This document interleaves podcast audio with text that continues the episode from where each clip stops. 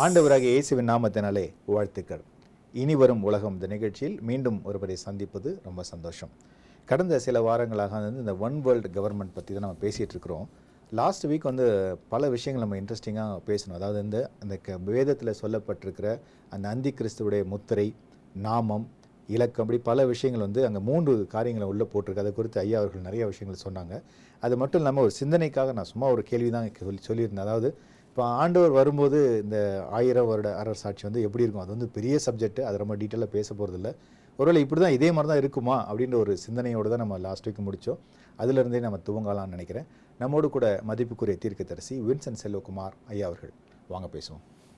Price இந்த last week முடிச்சும் போது வந்து சும்மா ஒரு இன்ட்ரெஸ்டிங்காக சிந்தனையோடு தான் முடித்தோம் அந்தி கிறிஸ்துவுடைய ஆளுகைக்கு ஒரு பக்கம் உலகம் வந்து ஆயத்தமாயிட்டு இருக்கு இன்னொரு பக்கம் ஆண்டவருடைய ஆண்டவரை இயேசுடைய ஆயத்த காரியங்களுக்காகவும் உலகம் வந்து ஆயத்தமாக இருக்கு இதே மாதிரி தான் வந்து அந்த ஆண்டவர் வரும்போது உலகம் இருக்குமா? அதாவது அந்த ஆயிரம் வருட அரசாட்சி அரசாட்சியில் இந்த மாதிரி தான் இது மாதிரி இந்த டெக்னாலஜி Correct, இந்த மாதிரி எல்லாமே இந்த டிரான்ஸ்போர்ட் இதெல்லாமே இருக்குமா அப்படின்னு அப்படின்னு கேட்குறேன் இந்த கேள்வி நமக்கு வந்து ஏன் வருகிறது அப்படின்னு கேட்டா கர்த்தர் வந்து ஜீசஸ் அப்படிங்கிற வந்து ஒரு ஆவிக்குரியவர். அவர் வந்து ஆவியின் வடிவத்தில் இருக்கிறாரு. அப்போ வந்து அவருடைய உலகம் வந்து ஆவிக்குரிய ஒரு உலகம். அப்படின்னு நம்ம நினைக்கிறதுனால அது அது பரலோக மாதிரியே அந்த ஆவிகள் இருக்கக்கூடிய உலகமா அது இருக்குங்கிற மாதிரி நம்ம கற்பனை பண்றோம். அதனால நம்ம என்னன்னா இப்ப இருக்கிற இந்த டெக்னாலஜி எல்லாம் ஒழிச்சிட்டு புதுசா வந்து வேற மாதிரி அவங்க வந்து இந்த ஆவிகள்லயே வந்து இயக்கப்படுகிற ஒரு உலகத்தை வேதம் நமக்கு காமிக்குது பரலோகத்துல. அங்கே தேவதூதர்கள் இருக்கிறாங்க தேவர்கள் அங்க அங்க வந்து நிறைய அந்த- மிருக ஜீவன்கள் இருக்குது. இப்படிலாம் நிறைய வந்து பரலோகத்தில் இருக்கக்கூடிய ஜீவன்கள் அப்படின்னு சொல்லி ஒரு பெரிய ஒரு சப்ஜெக்ட் இருக்குது.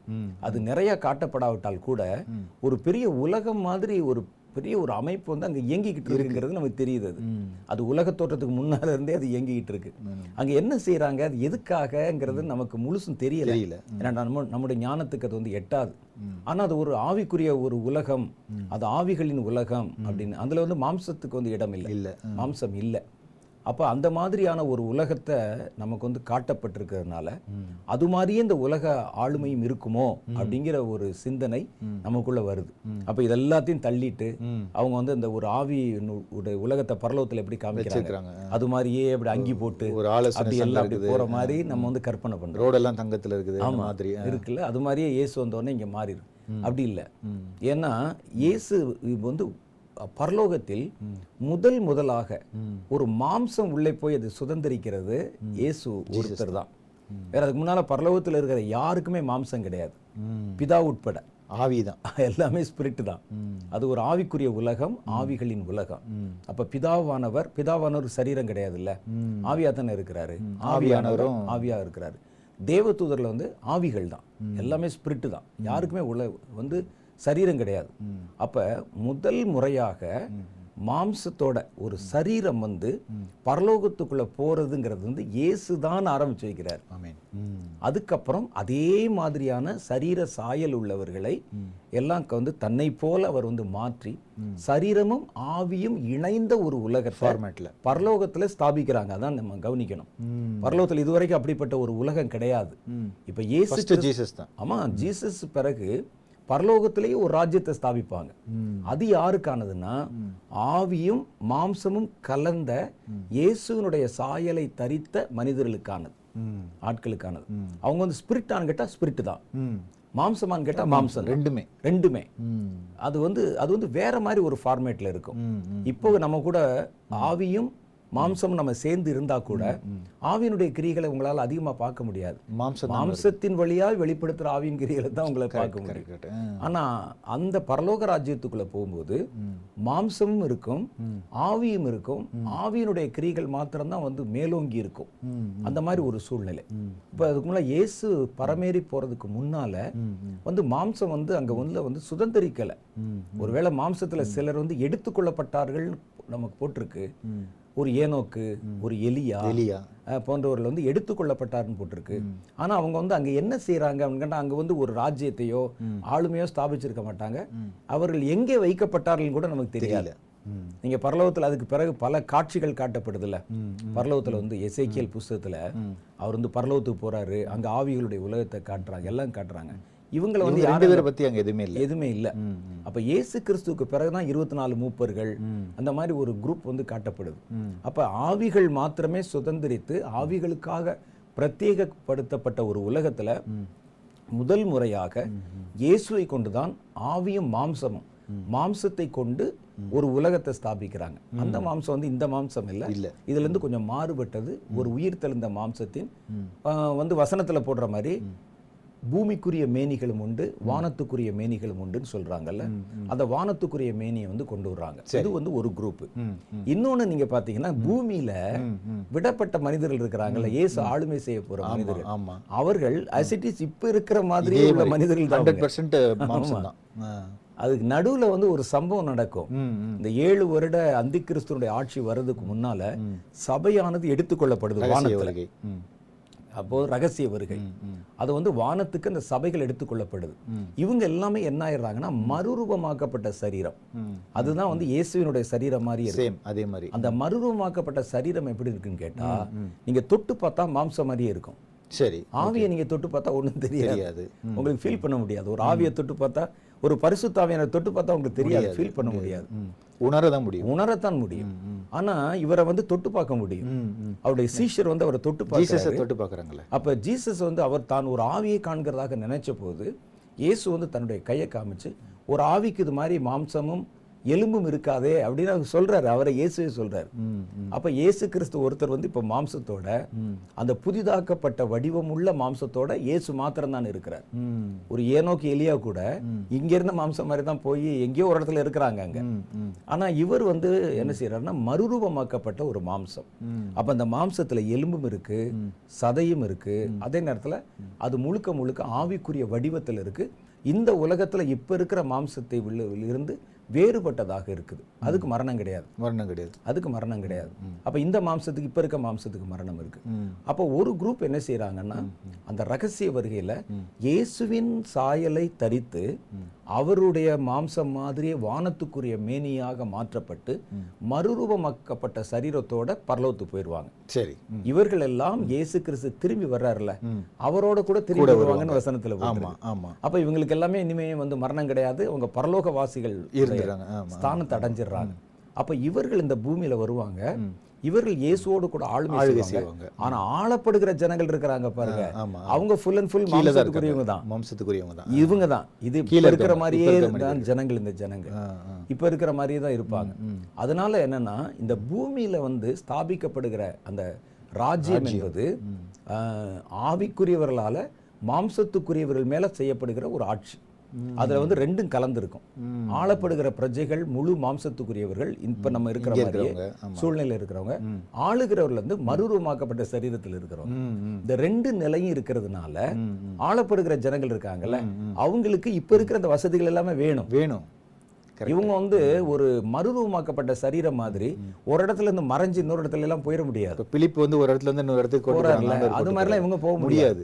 இப்போ வந்து மறுரூபமாக்கப்பட்ட சரீரத்துல இயேசு வந்து அடைக்கப்பட்ட கதவுக்கு நடுவுல வந்துடுறாரு கதவை திறக்காமலே கதவை தட்டாமலே அவர் நடுவில் வந்து நின்று உங்களுக்கு சமாதானம் அப்படின்னு சொன்னார் அப்போ அவர்கள் பார்த்து கொண்டிருக்கும் போதே பரலோகத்துக்கு ஏறி போனார்.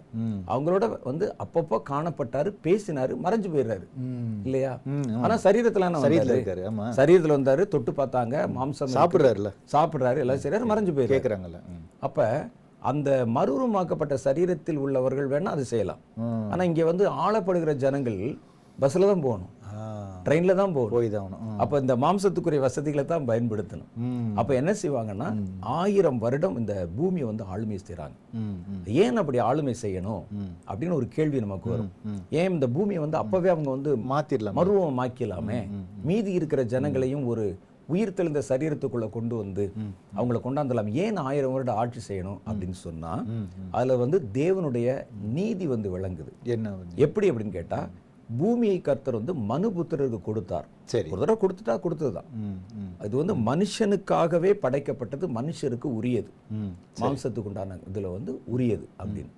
அப்ப இதை வந்து சாத்தான் வந்து வஞ்சித்து ஏமாற்றி கொஞ்ச நாள் கூட இல்லை. அவங்க ஜ ஜனங்கள் அதை ஆளுமை செய்ய கூட இல்லை. அதுக்குள்ள அவன் கையில இருந்து தட்டி பறிச்சிட்டான் ஏன்னா ஆதாம் ஏவாள் காலத்திலேயே அவங்க வந்து அதை வந்து இழந்துடுறாங்க. இழந்துடுறாங்க. இழந்த பிறகு அது மறைமுகமா சாத்தானுடைய கண்ட்ரோல் ஆளுமை தான் நடக்குது.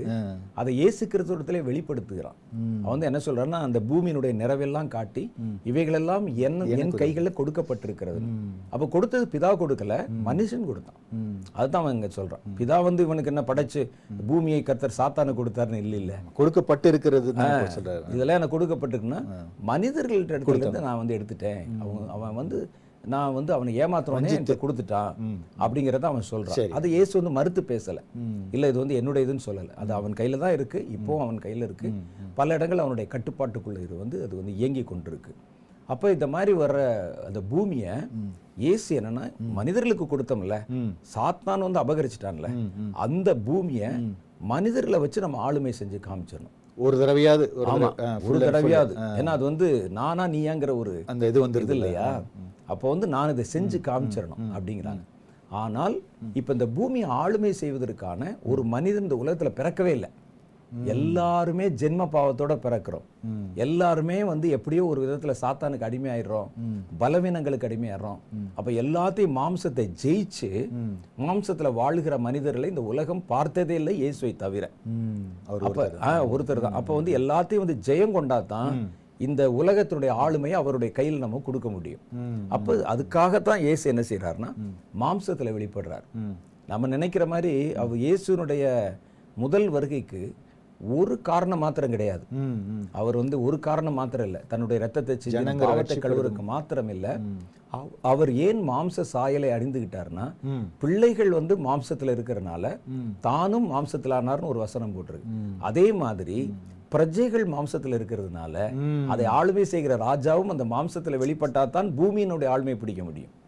அவர் ஆவியா இருந்தாருன்னா பரலோகத்துல தான் ஒரு இடத்துல ஏதாவது ஒரு ராஜ்யத்தை கொடுக்கலாம் ஒழிய பூமியினுடைய ஆளுமை பெறனா அவர் மனிதராய்த்தான் இருக்கணும். அதனால இயேசு பேசும்போதெல்லாம் நீங்க பாத்தீங்கன்னா மனுஷகுமாரன் மனுஷகுமாரங்கிற வார்த்தை தான். தேவகுமாரன் சொல்ல மாட்டார். மனுஷகுமார் மனுஷகுமாரனுக்கு தலை சாய்க்க இடமில்லை மனுஷகுமாரன். அப்படின்னு சொல்லி ஏன் மனுஷகுமாரனா நான் மனுஷன் தாயா அப்படின்னு எஸ்டாப்ளிஷ் பண்றாரு. இந்த உலகத்தினுடைய ஆளுமையை வந்து என் கட்டுப்பாட்டுக்குள்ள கொண்டு வரணும் இல்லாட்டி நாளைக்கு வந்து பூமியை மனிதர்களுக்கு கொடுத்தாருன்னு சொல்லிட்டு ஏன் இவர் வந்து ஆட்சி பண்றாருன்னு கேள்வி வந்துடக்கூடாதுல்ல?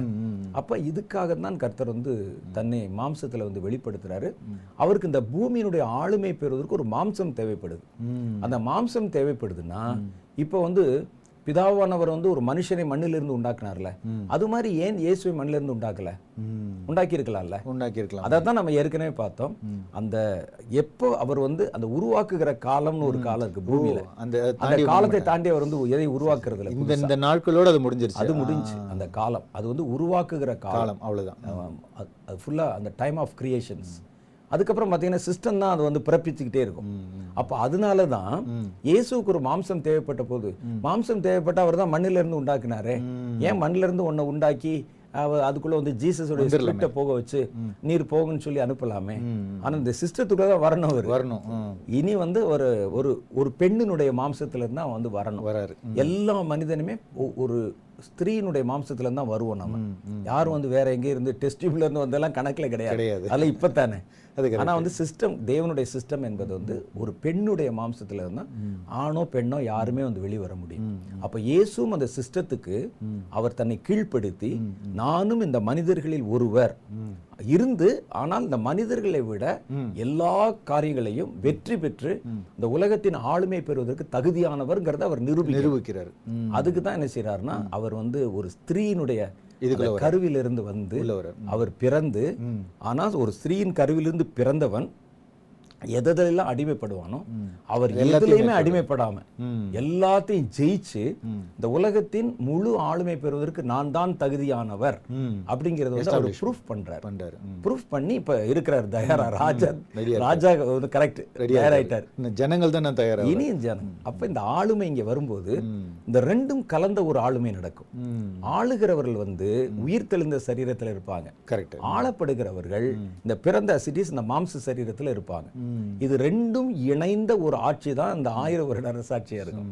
அப்ப ஆவிக்குரியர்கள் வந்து அந்த சட்ட திட்டத்துல இருப்பாங்க. ஆமா. ஜனங்கள் வந்து இந்த மாம்ச சட்ட திட்டத்துல அதனால நீங்க ரெண்டு காரியத்தையுமே இதுல பார்க்க முடியும். ஓ. மாம்சத்துக்குரியர்கள் பார்ப்பாங்க.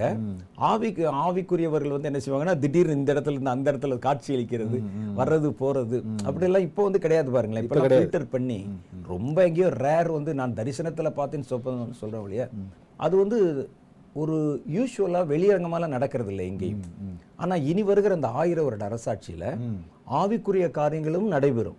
இப்போ இயேசு வந்து திடீர்னு ஒரு இடத்துல வந்து காட்சி அளிப்பாரு அவங்களோட வந்து பேசலாம். ஒரு இடத்துல வந்து அவங்களை வந்து ஆறுதல் படுத்தலாம். அவர் மறைஞ்சு போயிடலாம் அது யார் யாருக்கு அந்த அந்த சட்டத்திட்டங்கள் பொருந்தும் கேட்டா இந்த பூமியிலே ஆளுமை செய்றாங்களே இயேசுவோடு ஆளுமை ஆண்டவரோடு இருக்கிறவங்க. அவங்க எல்லாருடைய சரீரம் வேற சாயலை தரித்தது. அந்த வானத்துக்குரிய சாயலை தரித்த மேனியும் பூமிக்குரிய சாயலை தரித்த மேனிகளும் பூமியில வந்து பிறந்திருக்கிற மேனிகளும் ஒண்ணா இருக்கக்கூடிய காலம் தான் அந்த ஆயிரம் வருட அரசாட்சி. அரசாட்சி. அப்ப இதுவும் இருக்கும் அதுவும் இருக்கும். அதுவும் இருக்கும். அப்ப இவங்களுக்கு இதெல்லாம் தேவைப்படும்ல? இருக்கும். ஆனா இதனுடைய கட்டுப்பாடு இயேசுனுடைய கையில இருக்கும். இப்படிதான் இப்படிதான் பயன்படுத்தணும். டிரான்ஸ்போர்ட் ஏன்னா ஒரு சாதாரண பிரஜையா இருக்கிற ஒரு மனிதன் மீதி விடப்பட்டவங்க அதுல இருந்து குழந்தை பிறக்குது வர்றாங்க. அவங்களுக்கு மரணம் தான் கிடையாது ஒழிய ஆனா வாழ்க்கை முறை முழுசு இப்படிதான். ரெகுலர் இதே ஏன்னா சரீரம் இன்னும் அவங்களுக்கு வந்து உயிர் தெரியல அந்த உயிர் தெல்லாத பட்சத்துல அவங்க இப்படிதான் இருப்பாங்க ரெகுலரா சரி. அப்ப இவங்க ஒரு இடத்துல போனா கதவு திறந்தா தான் போக முடியும். அவங்க வந்து கடல்ல போனா படகுல தான் போக முடியும். நடந்தெல்லாம் போக முடியாது. ஒருவேளை நீங்க நானும் வேணா ஒருவேளை எடுத்துக்கொள்ளப்பட்டு போனா ஆத்துல நடந்து போகலாம். போகலாம். இயேசுவ மாதிரி. ஆனா இவங்க வந்து போக முடியாது. அப்ப இந்த ரெண்டும் இணைந்த ஒரு காலகட்டம் தான் அந்த ஆயிரம் வருட அரசாட்சி காலம். அதை நம்ம அந்த மாதிரி விளங்கி கொள்ளணும். அப்ப இவங்களுக்கு அதெல்லாம் தேவைப்படும். அப்ப இதனுடைய கட்டுப்பாடு ஆளுமை செய்கிறவர்களிடத்துல இருக்கும். டிரான்ஸ்போர்ட் இருக்கும் உணவு இருக்கும். அதுக்கப்புறம் அதே மாதிரி எல்லாமே இருக்கும். மாதிரி டெக்னாலஜி இருக்கும். எல்லாமே இருக்கும். அந்த ஆளுமை செய்யறதுக்கு என்னென்ன இருக்கோ எல்லாமே இருக்கும். ஏன்னா அவங்களுக்கு தேவைப்படுது. அதனால ரெண்டும் கலந்த ஒரு ஆட்சி தான் ஆயிரம் வருட அரசாட்சி இப்போ ரொம்ப ரொம்ப டீட்டெயிலாக நல்லா சொன்னீங்க. அப்போ வந்து ரகசிய வருகையில் போகக்கூடியவங்களுக்கு வந்து அந்த அந்த ஆவிக்குரிய டிரான்ஸ்ஃபர்மேஷனில் போயிடுவாங்க அவங்களுக்கு வந்து இந்த இந்த சட்டத்திட்டங்கள் வந்து பொருந்தாரு அது வானத்துக்குரிய மேனின்னு போட்டிருக்கு. கொண்டு வந்துருவாங்க. ஒருவேளை இந்த இன்னைக்கு வந்து ஒருவேளை இந்தியாவில் ஒரு இருப்பாங்க. அடுத்த நாள் பார்த்தா எருசலேமில் இருப்பாங்க. போகலாம். போகக்கூடிய வாய்ப்பு ஏன்னா நமக்கு வந்து ஒரு இடத்துல இருந்து ஒரு இடத்துல ஒரு பொருளை கடத்துவதற்கோ ஒரு மனிதன் போவதற்கோ அவனுக்கு வந்து எந்த ஒரு இந்த டைமு ஒரு ஒரு உபகரணம். இதெல்லாம் எதுவும் தேவைப்படல. ஒரு விமானத்துல போகணும் ஒரு ஆகாயத்துல போகணும். அப்படின்னு தேவைப்படாதுன்னு நினைக்கிறேன் நான். ஏன்னா இயேசுக்கு அது தேவைப்படல. தேவைப்படலை. அவர் நினைக்கும் போது இறங்கி வர்றாரு. அவங்க நடுவுல வந்து திடீர் நிக்கிறாரு. அவர் பிரயாணம் பண்ணி வரல.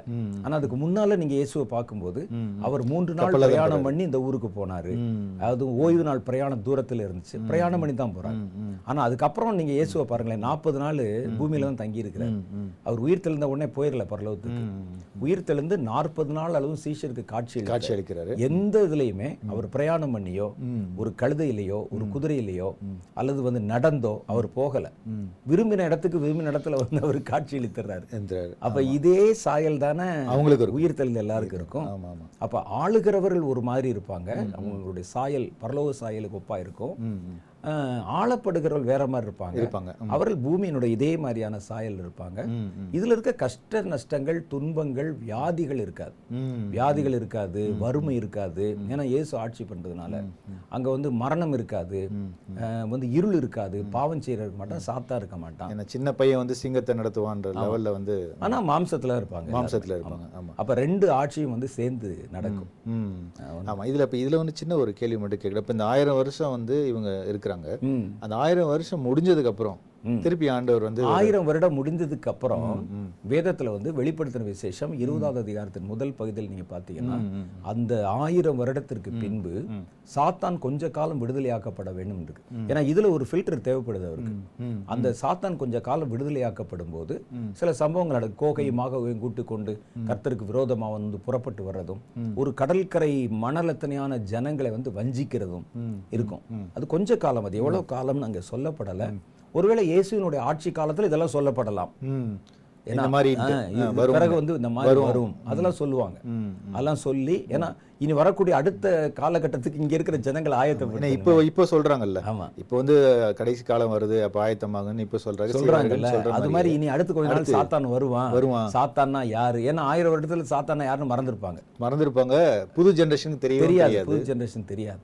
அப்ப இதெல்லாம் என்னென்ன செய்ததுலாம் சொல்லி கொடுக்கறதுக்கு ஒரு கூட்டம் இருப்பாங்க. அப்ப ஊழியமும் இருக்கும். ஊழியம் நடக்கும். ஆயிரம் வருட அரசாட்சி காலத்துல.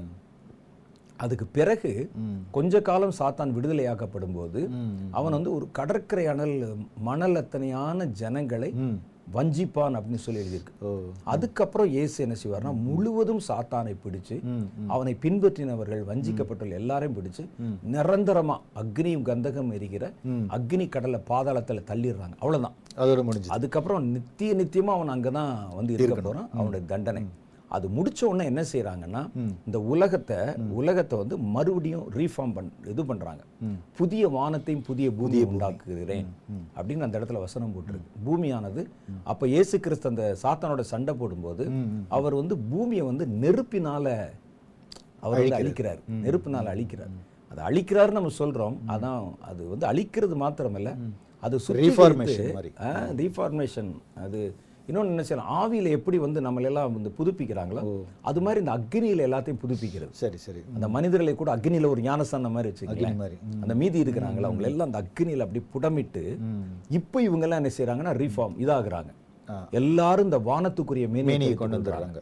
இவைகளுக்கு பிறகு புதிய வானத்தையும் புதிய பூமியும் உண்டாக்குகிறார் அப்படின்னு. அப்ப மீதியை வந்து வஞ்சிக்கப்படாத மிச்சமெல்லாம் இருப்பாங்க. இருப்பாங்க. அவங்கள எல்லாத்தையும் கத்தர் வந்து இப்படி புதுசாக்கி வானத்தை பூமி எல்லாத்தையும் புதுசாக்கி அதை பரலோகத்துல ஒரு பகுதியாக கொண்டு வந்து இணைச்சிடுறாங்க. இந்த பகுதி மாம்சமும் ஆவியும் உள்ள அந்த வானத்துக்குரிய மேனி படைத்த மனிதர்களுக்கானது. அதுக்கு ஒரு ராஜா இருப்பாரு. அவர் தான் இயேசு. அப்படின்னு ஓகே ஓகே ஓகே. அப்போ வந்து இந்த ரகசிய வருகையில் போயிருப்பாங்கல்ல? அதாவது எப்படி வந்து ஒரு மாம்சமும் இருக்கும் அவங்க உயிர் தழுது அந்த இது சரியா இருக்கும். அதே மாதிரி ஆயிரம் வருஷ அரசாட்சியில அந்த முடிஞ்சதுக்கு அப்புறம் ஜெயம் பெறுவாங்க. அவங்களும் இவங்களோட சேர்ந்து ஒன்னாகி இப்ப இப்ப வந்து எல்லாருக்கும் ஒரே மாதிரி ஒரே மாதிரி. டிரான்ஸ்ஃபர்மேஷன் அதுக்கப்புறம் வந்த பிறகுதான் அப்புறம் நமக்கு இந்த டெக்னாலஜி தேவைப்படாது. எதுவுமே தேவையில்ல. எதுவுமே தேவைப்படாது. அதனால என்ன செய்வாங்கன்னா இதனுடைய இந்த இப்ப இந்த உலகம் இருக்கிற இடம் கூட மாறிடும் புதிய வானம் புதிய பூமி உருவா- உருவாக்கி இதே இடத்துல இருக்குமான்னு நம்ம சொல்ல முடியாது.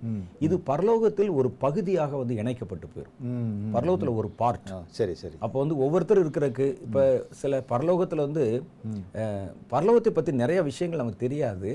அது வந்து ஏன்னா நமக்கு அதிகமா சொல்லப்படலை.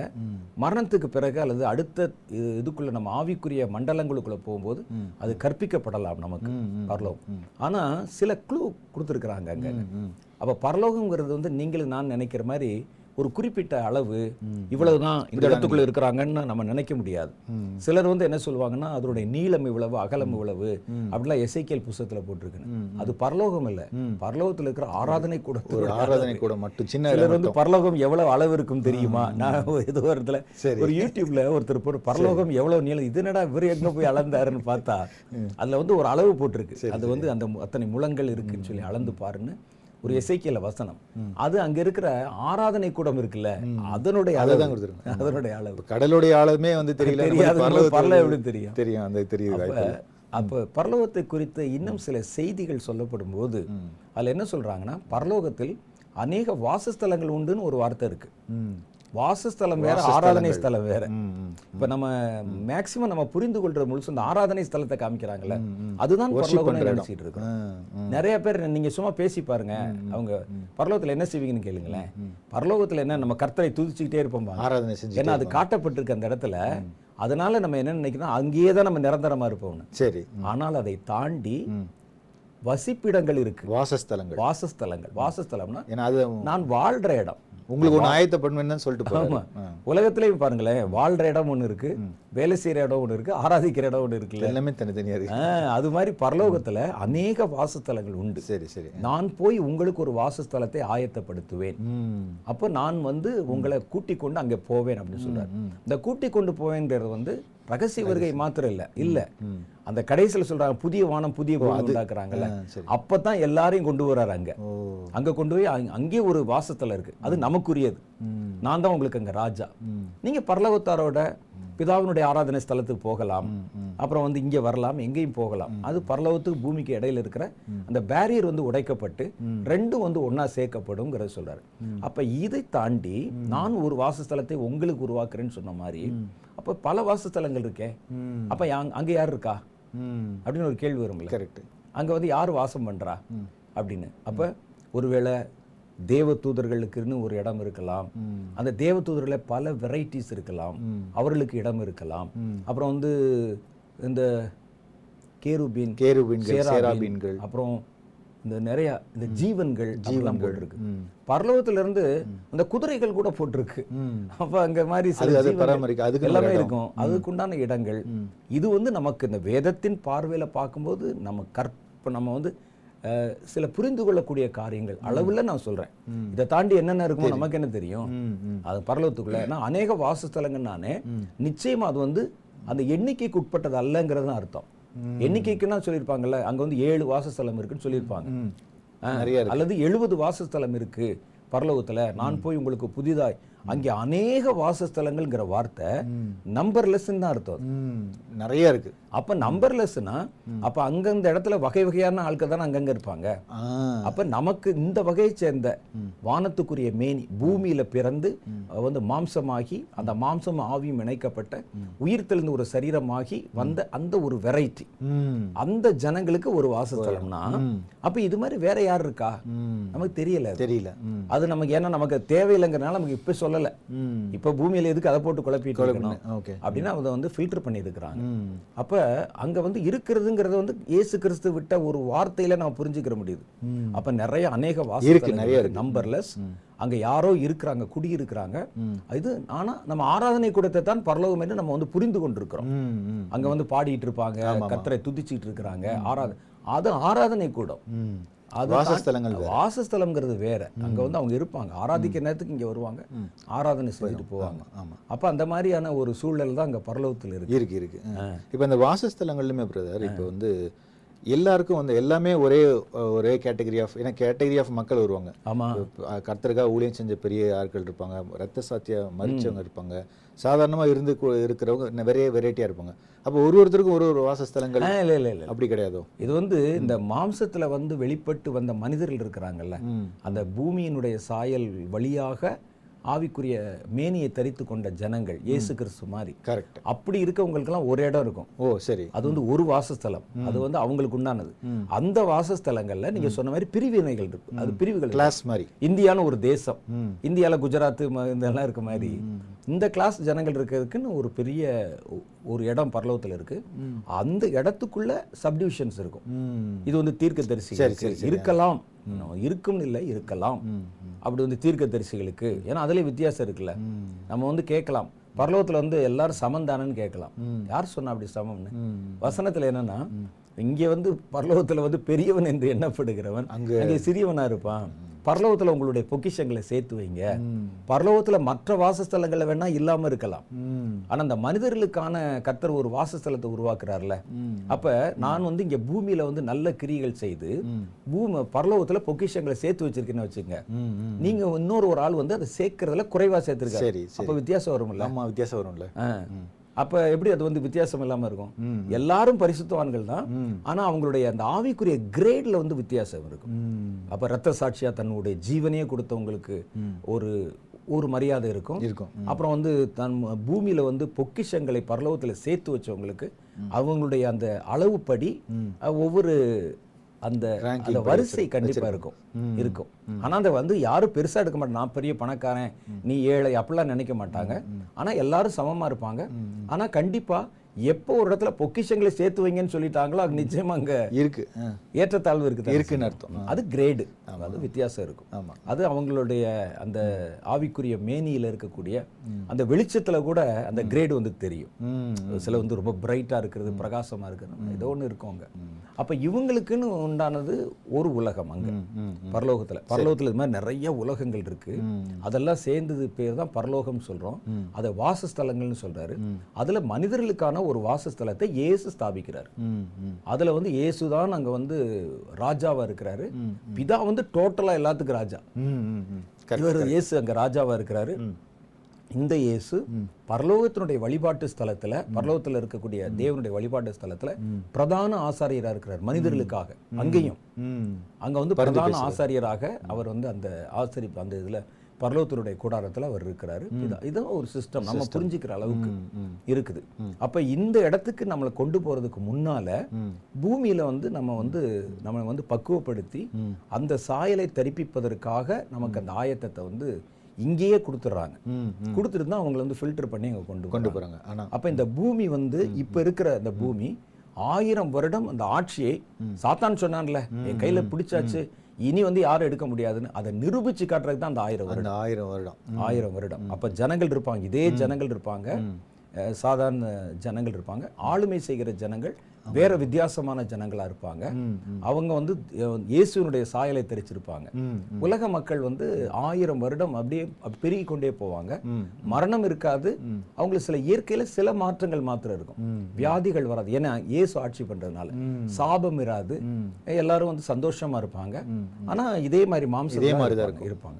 அப்போ அவர்களுக்கு இந்த மாம்சத்துல உண்டான உபகரணங்கள் எல்லாமே தேவைப்படும். இங்க இருக்கக்கூடிய மாதிரி உணவு தேவைப்படும். அவர்களுக்கு வந்து டிரான்ஸ்போர்ட்டேஷன் தேவைப்படும். பணம் தேவைப்படும். எல்லாமே தேவைப்படும். அதனால இந்த சிஸ்டம் அப்படி இருக்கும். இந்த ஆயிரம் வருடத்துல. சிஸ்டம் எல்லாம் சிஸ்டம் அப்படியே இருக்கும். ஒருவேளை இந்த ஆஃபீஸ் ஆனா அது இயேசுனுடைய கட்டுப்பாட்டுல கட்டுப்பாட்டுக்குள்ள இருக்கும். இதெல்லாம் முடிஞ்சதுக்கு அப்புறம் தான் இதெல்லாம் அப்புறம் கடைசியில சத்ரு வந்து வஞ்சி வஞ்சிச்ச பிறகு அதுக்கப்புறம் இந்த பூமியினுடைய ஃபார்மேஷன் முழுசும் மாற்றப்பட்டு இவங்க எல்லாமே எல்லாமே அந்த வானத்துக்குரிய மேனி உள்ளவர்களா மாற்றப்பட்டுருவாங்க. அப்பதான் அந்த வாசஸ்தலத்துக்கு போவாங்க. எல்லாருமே சேர்ந்து. அதுக்கப்புறம் தான் புதிய வானத்தை புதிய பூமியை உண்டாக்குவேன்னு சொல்றாருல.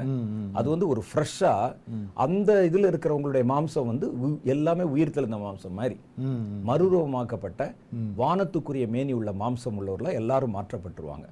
அவங்கெல்லாம் வந்து இயேசுவை ராஜாவா ஏற்றிருப்பாங்க. இயேசு வந்து அவர்களுக்கு நித்திய ராஜாவா இருப்பார். இயேசு வந்து மனிதர்கள வந்து போனாங்கல்ல இவங்க எல்லாருக்குமே இயேசு தான் ராஜா. நீங்க பரலோகத்துல போய் நீங்க பிதாவிட்ட பேசினா கூட இவர் வழியா தான் நீங்க பேச முடியும். இயேசு இல்லாம நம்ம எங்கேயுமே போக முடியாது. என்னால் அல்லாமல் ஒருவன் என் பிதாவிடத்தில் வரான் அப்படின்னா அது வந்து மனிதர்களுக்கு சொல்லப்பட்ட வார்த்தை. எந்த மனுஷனுமே ஒரு மிகாவேலோ ஒரு கேப்ரியலோ நீங்க நல்லா யோசிச்சு பாருங்க அவர் பிதாவிடத்துல போறதுக்கு இயேசு வழியா போக வேண்டியது இல்ல அப்படித்தானே? அவங்க நேரடியாக இயேசுவின் நாமத்தினால் நான் வருகிறேன்னு சொல்ல வேண்டியது இல்லை மனிதர்கள் அவங்க வந்து அப்பவே போக்குவரத்துமா இருக்காங்க. மனிதர்களுக்கு சொல்லப்பட்ட வார்த்தை தான் மனிதர்கள் முழுவதும் என்னோட எனக்கு வந்து கர்த்தர் பிதாவானவர் கையளித்திருக்கிறார் கொடுத்திருக்கிறார். நீங்க யாரா இருந்தாலும் என் வழியா தான் பிதாவிட்ட போக முடியும் பேச முடியும் ஆராதிக்க முடியும். அப்ப இயேசு கிறிஸ்து நித்திய ராஜாவாக நம்ம கூட இருப்பார்.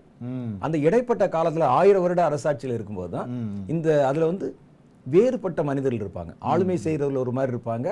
ஆளப்படுகிறவர்கள் ஒரு மாதிரி இருப்பாங்க. அப்புறம் எல்லாம் சமமாக்கப்பட்டுருவாங்க. ஒரு ராஜ்யம் பரலோகத்துல ஸ்தாபிக்கப்படும். இயேசு அவர்களுக்கு நித்திய ராஜாவா இருப்பாரு. அங்க வந்து எல்லாருமே அந்த ஒரு உயிர் தெளிந்த மாம்சத்தின் சாயல் இருப்பாங்க. அந்த மாம்சத்துக்கு என்னென்ன சட்டதிட்டங்கள்ங்கிறது நமக்கு தெரியல இன்னும். முழுசா தெரியாது. இந்த பூமியில இயேசு நடத்தி காமிச்ச சில காரியங்களை வச்சு இப்படின்னு சில காரியங்கள் நம்ம யோசிக்கிறோம். அது பரலோகத்துக்குள்ள அந்த ராஜ்யத்துக்குள்ள போகும்போது நமக்கு இன்னும் நிறைய விஷயங்கள் தெரியும். இருக்கும். ரொம்ப ரொம்ப அருமையாக சொன்னீங்க. அதாவது நிகழ்ச்சியை முடிக்கக்கூடிய நேரம் வருது. ஆனா எனக்கு வந்து நிகழ்ச்சியை முடிக்கிறதுக்கு வந்து ஒரு மனசு இல்ல. ஏன்னா இந்த பரலோகம் காரியங்கள் இந்த மாதிரி சொல்லும் போது வந்து இது வரைக்கும் நம்ம கேள் கேட்காத பல விஷயங்கள் இவ்வளவு இது விஷயங்கள் எல்லாமே. வந்து இந்த வேதத்தின் அடிப்படையில் நம்ம வாசித்ததை கொண்டு நம்ம சொல்றதுதான் ம். நேரா பார்க்கும்போது இன்னும் பிற பல புதிய புதிய காரியங்கள் எல்லாம் அதில் இருக்கும். வாய்ப்பு இருக்கு. சரி இன்னும் நம்ம இந்த பரலோகத்தை பத்தி ஓரளவு பேசியிருக்கிறோம். இனி வரும் உலகத்துல வந்து அடுத்து அந்த ஒன் வேர்ல்ட் கவர்மெண்ட்ல இன்னும் பேச வேண்டிய நிறைய விஷயங்கள் கண்டிப்பா, இருக்கு. கண்டிப்பா. அது நம்ம ஜனங்களுக்கு கொண்டு போய் இது எல்லாமே வந்து என்னன்னா இந்த ஒன்வெல் கவர்மெண்ட் எதற்கு ஏன் வந்து இவ்வளவு துரிதப்படுத்துறாங்கிறதுக்காக தான் நம்ம ஓடுறோம். ஏன்னா இந்த ஒன்வெல் கவர்மெண்ட்லாம் சாத்தானுடைய எதிர்காலமே இருக்கு இருக்கு, என்று அவன் நம்புறான் அவன். ஏன்னா வந்து இதுல மாத்த நான் விட்டுட்டா எனக்கு நிச்சயமா அந்த வேதத்துல போட்டிருக்க மாதிரி எல்லாம் நடந்துரும். அதுல வந்து விடாம நான் மாத்திரம் கரெக்டா அந்த ஏழு வருஷத்தை நான் கவர் பண்ணிட்டா. ஒண்ணு அவருடைய வருகையை வந்து தாமதம் பண்ணிடலாம். தாமதம் பண்ணா நமக்கு நல்லது தானே. அல்லது அதை வந்து தவிர்த்திடலாம் எவனையுமே வந்து மனுஷன் தப்ப விடாம வச்சுட்டா இயேசுனுடைய வருகை வராதுங்கிறது தான் அவருடைய நோக்கம். அதுக்கு தான் இவ்வளவு தீவிரம். ஆமா. அது எப்படி வந்து சாத்தானுக்கு வந்து இது ஒரு கடைசி சான்ஸ் மாதிரி நமக்கும் ஜனங்களுக்குமே வந்து ஆண்டவருடைய பிள்ளைங்களுக்கும் இது ஒரு கடைசி சான்ஸ் ஏன்னா வந்து அடுத்த ரகசிய வருகை. கண்டிப்பா. நான் அதுல போனாதான் நம்ம இந்த மாதிரி விஷயங்கள்ல இருந்து நம்ம தப்பிக்க முடியும். அதனால தான் நம்ம இவ்வளவு ஆழமா பேசுறோம் கண்டிப்பா. அடுத்த நிகழ்ச்சியில வந்து தொடர்ந்து பேசலாம். நேர்களே இந்த நாள் நிகழ்ச்சியில பாருங்க. அதாவது ஒன் வேர்ல்ட் கவர்மெண்ட்ல தான் நான் ஆரம்பிச்சேன் ஆக்சுவலி அதை பத்தி இன்னும் கொஞ்சம் நிறைய பேசலாம் அப்படின்ட்டு.